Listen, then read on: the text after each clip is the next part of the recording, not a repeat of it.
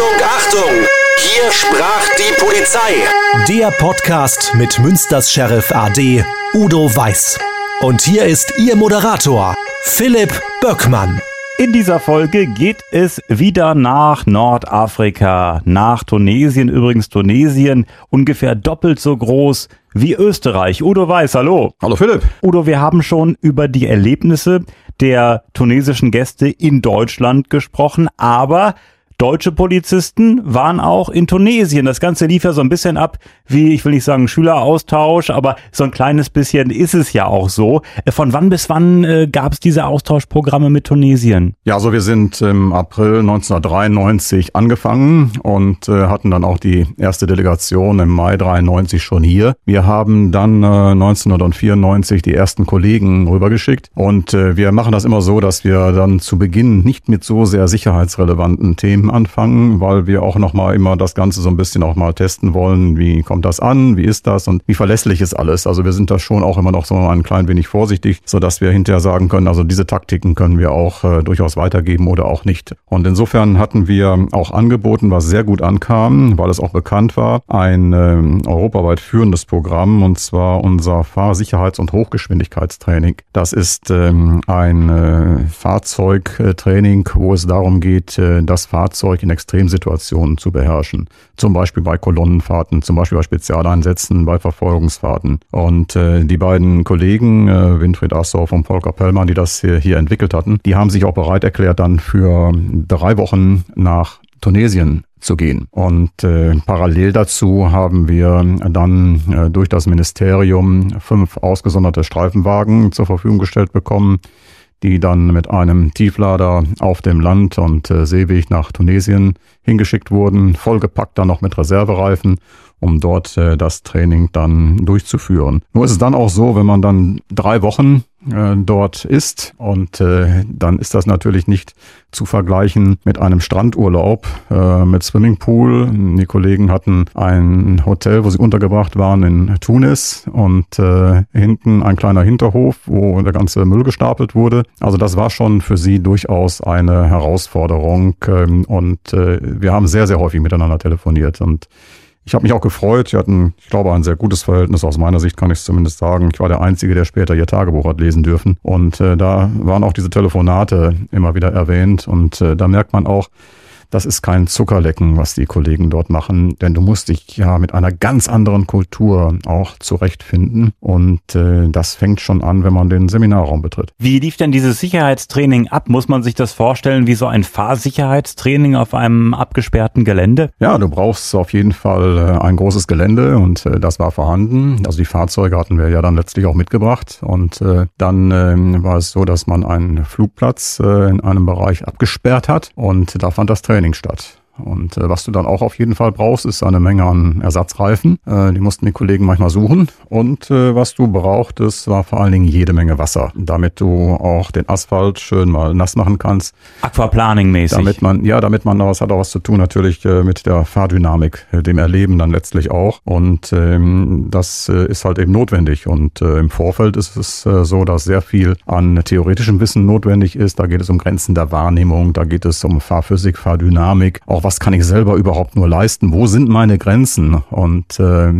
das ist nicht so, dass man meint, man könnte mal eben so ein sondergeschütztes Fahrzeug, äh, das richtig was wiegt, also das äh, voll gepanzert ist äh, mit dem Sicherheitsglas und allem drum und dran, mal eben so mit äh, 120 um eine Kurve rumbewegen. Da muss man schon geübt sein, ein solches Fahrzeug auch zu führen. Und äh, alles diese Dinge kommen hinzu, sodass erstmal im Vorfeld eine ganze Menge an Theorie-Input auch zu geben ist. Und das findet im Hörsaal statt. Und das war immer erstmal eine Herausforderung. Und da gab es auch so einen kleinen Dualismus zwischen den äh, angestammten Polizeioffizieren und unseren beiden äh, Ober- und Hauptkommissaren. Warum genau? Ja, die beiden Kollegen sind natürlich äh, mit äh, unserem Zeitgeist, unserem Verständnis von Führung Führung auch äh, in den Seminarraum hineingegangen und waren dann ganz überrascht, dass dort äh, dann die Anwesenden alle aufsprangen und äh, in Hab-Acht-Stellung gingen und äh, die Kollegen sagten, nee, also das machen wir hier ein bisschen anders, das ist hier Erwachsenenbildung und das machen wir so und so und äh, haben dort versucht, auch einen anderen Ton dann anzugehen. Das haben sie auch geschafft, das haben sie auch umgesetzt. Nur muss man dann natürlich dabei immer denken, dass äh, das natürlich dann auch Ansprüche daraus erwachsen lässt und da gibt es dann andere, die mögen das nicht so gerne. Und insofern äh, waren nicht alle der tunesischen Kollegen, die Vorgesetzte waren, damit einverstanden. Und äh, von daher hat man das immer spüren lassen und es kam hinterher so den Begriff, dass es den Herr des Wassers gab. Also der Herr des Wassers sagte, heute gibt es oder jetzt gibt es kein Wasser, um einfach mal deutlich zu machen, wie die Machtverhältnisse in diesem Bereich sind. Und das sind dann so kleine Spielwiesen, wo man einfach mit klarkommen muss. Sie sind da alle wunderbar mit klargekommen. Aber das sind so diese kleinen Erfahrungen des Alltags, äh, wo der Herr des Wassers dann plötzlich zwar über das Wasser bestimmt, aber es geht um Fragen der Führung. Das heißt, deine beiden Kollegen haben gesagt, Mensch, äh, wir machen das nicht so förmlich, wir machen das ganz locker.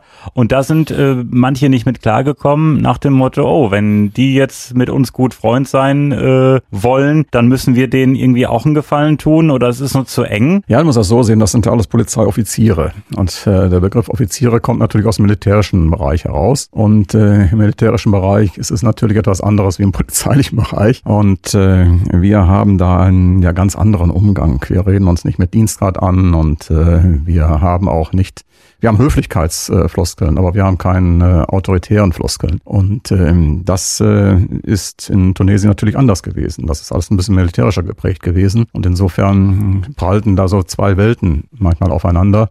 Und die mussten sich dann finden.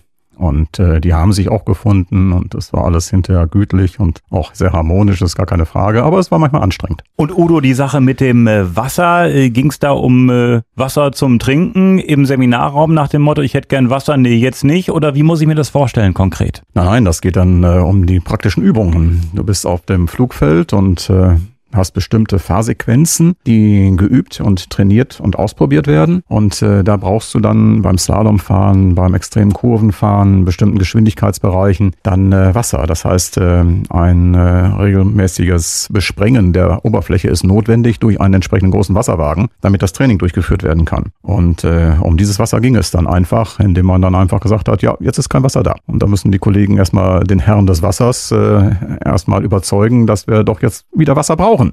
Und das ist dann einfach mehr eine Frage so des Deutlichmachens, wer das Sagen hat. Und äh, da muss man einen langen Atem haben und äh, muss dann überzeugen. Und äh, das wurde auch immer besser und die haben das auch wunderbar hinbekommen. Aber das macht einem einfach deutlich, äh, dass es dann einfach so, so kleine äh, Reibereien dann gab, über die man heute lacht, das muss man sagen. Aber aus denen man natürlich auch eine Menge lernen kann. Da ging es also auch ein bisschen um Macht, dass gesagt wurde, ohne unser Wasser läuft's nicht. Ja, natürlich, das äh, Wasser war dann sinnbildlich, sondern es ging um die Entscheidung. Und die Entscheidung wurde vom Herrn des Wassers getroffen. Also von dem äh, jeweiligen äh, Polizeibeamten, der dort das Sagen hatte. Und äh, das war im Grunde genommen der eigentliche Hintergrund. Nach dem Motto, von den Deutschen lassen wir uns nicht sagen, wann es hier weitergeht, sondern wir haben das im Griff. Ja, das ging mir einfach mehr darum, äh, dass man nicht so ganz damit einverstanden war, diese kollegiale Art des Umgangs mit den Nachgeordneten. Und mhm. äh, in gewisser Weise kann man das auch verstehen, weil ähm, wenn unsere Kollegen weggehen, dann müssen die Kollegen in Tunesien ja auch wieder mit ihren Mitarbeitern klarkommen.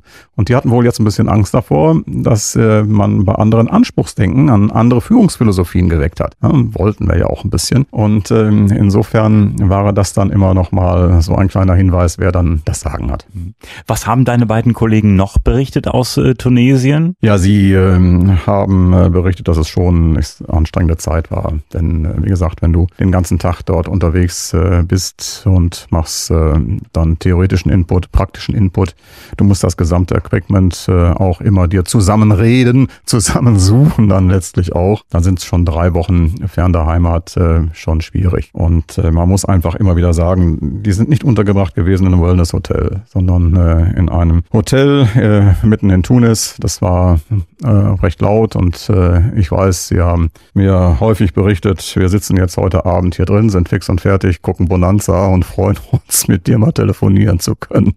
Wie war es für andere Polizisten aus Deutschland in Tunesien? Ja, es sind immer ganz unterschiedliche Erfahrungen dann auch. Ähm, manchmal ist es auch so, dass es äh, ganz amüsant war. Also ich erinnere mich an eine Begegnung, wo auch zwei Kollegen drüben waren und die hatten ein Einsatzseminar und ähm, haben das äh, dann dort durchgeführt und äh, in der Mittagspause sind sie dann mal rausgegangen. Weil sie gesagt haben, jetzt müssen wir mal äh, eben die Polizeischule verlassen. Gegenüber war ein Café und äh, sind dann in Uniform, in deutscher Uniform, natürlich ohne Waffe, in Uniform in das Café reingegangen und mussten mal einen Moment durchatmen und wollten sich einen schönen Kaffee trinken. Das war noch die grüne Uniform dann. Das war noch die grüne Uniform, äh, beziehungsweise äh, in Tunesien trug man kein Grün, sondern die beige Hose mit äh, dem beigen Hemd. Man könnte fast sagen Safari. Mm, ja, genau. Ich kann mich auch noch erinnern an dieses Outfit. Genau. Ja. Das war ja das Sommerhemd, das äh, ging dann ja noch. Und äh, so saßen die beiden dann im Café.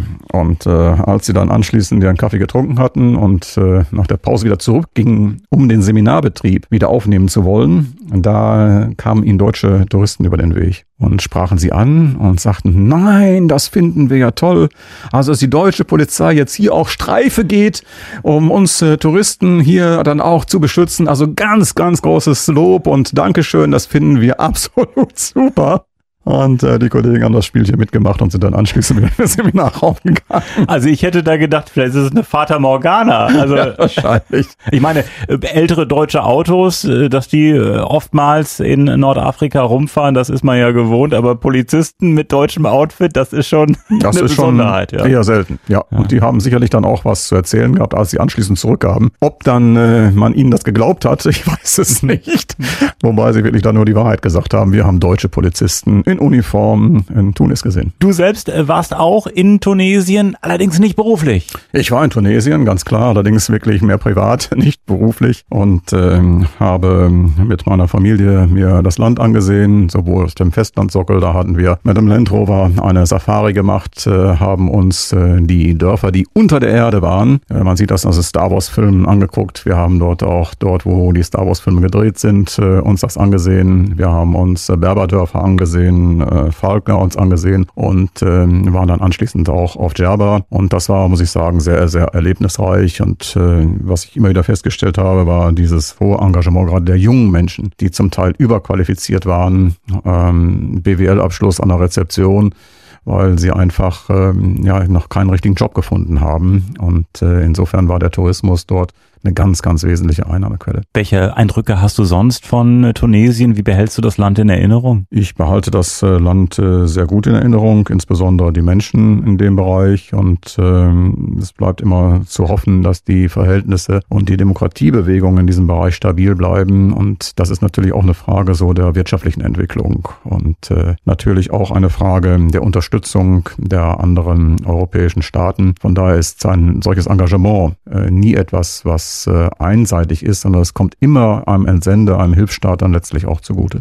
Stichwort Sicherheit, äh, Terror in Tunesien, war das seinerzeit schon ein Thema, als deine Leute da waren? Das war ein unterschwelliges Thema und es gab ja auch vereinzelt Anschläge, aber man muss wirklich sagen, Ben Ali hat äh, dort, und das war äh, insofern, dass Tunesien wirklich ein stabiles Land war, deshalb auch ausgesucht wurde als Ansprechpartner dort in der Region, äh, weil Ben Ali gegen ähm, radikale Islamisten ganz massiv vorgegangen ist. Zehntausende sind damals verhaftet worden, haben alle ihren Prozess bekommen und äh, die Nachbarstaaten, die hatten dann richtig Probleme damit. Also das ist seinerzeit durch ihn durchaus in den Griff bekommen worden. Haben denn deine Kollegen, die in Tunesien waren, auch das ein oder andere Souvenir mitgebracht oder eher nicht? Doch, natürlich hat äh, jeder eine Kleinigkeit mitgebracht. Schon alleine deshalb, weil du ja auch äh, ein Abschiedsgeschenk bekommst. Also die Kollegen haben dann von den tunesischen Kollegen immer einen schönen Abschied bekommen und äh, auch ein kleines äh, Souvenir dann auch mitbekommen. Das ganz unterschiedlich ist. Was wir auf jeden Fall alle immer bekommen haben,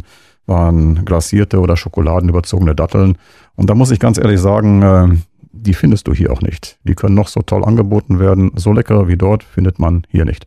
Aber sicher ganz schön süß. Ja, schon, aber lecker. Haben denn äh, deine Kollegen äh, ja auch äh, ein bisschen mitbekommen, wie Polizisten in Tunesien äh, leben, wie sie bezahlt werden? Ja, natürlich auch. Äh, die Kollegen, die länger da waren, sind mal eingeladen worden und äh, das macht dann äh, unsere Kollegen immer sehr zufrieden und äh, sehr bescheiden. Und äh, ich halte das auch für wichtig, denn äh, man kann nur, wenn man die gesamten Lebensumstände, die kulturellen Umstände, die Rahmenbedingungen versteht und sie kennt, dann auch alles richtig richtig einordnen und beurteilen. Und deshalb ist es immer wichtig, wenn ich eine solche internationale Kooperation mache, dass auf der einen Seite der Kooperationspartner hier nach Deutschland kommt, aber auf der anderen Seite die Kollegen, die diese Programme auch betreuen, auf jeden Fall auch äh, in das Gastland gehen. Abschließend die Frage, kleiner Reisetipp von dir. Was ist das, was jeder gesehen haben sollte in Tunesien. Ich bin jetzt überhaupt kein Star Wars-Fan, ich konnte damit nichts anfangen, was du erzählt hast. Also ich kenne mich da leider gar nicht mit aus, mit Drehorten dort in Tunesien.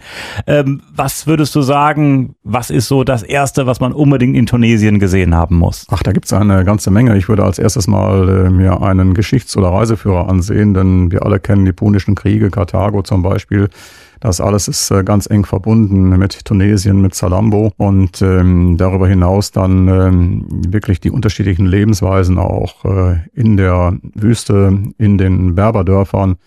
Und äh, auch natürlich ist Djerba eine wunderschöne Insel, das, ist überhaupt gar keine Frage. Und äh, natürlich muss man auch die Chance nutzen, auf jeden Fall dann nochmal ein Kamel besteigen zu können, äh, vielleicht auch nochmal einen Falken auf der Hand zu haben und äh, vor allen Dingen mit den Menschen in Kontakt kommen. Äh, das ist äh, dann ein angenehmes Erlebnis. Kannst du irgendwas auf Arabisch? Sabarel Hai, guten Morgen.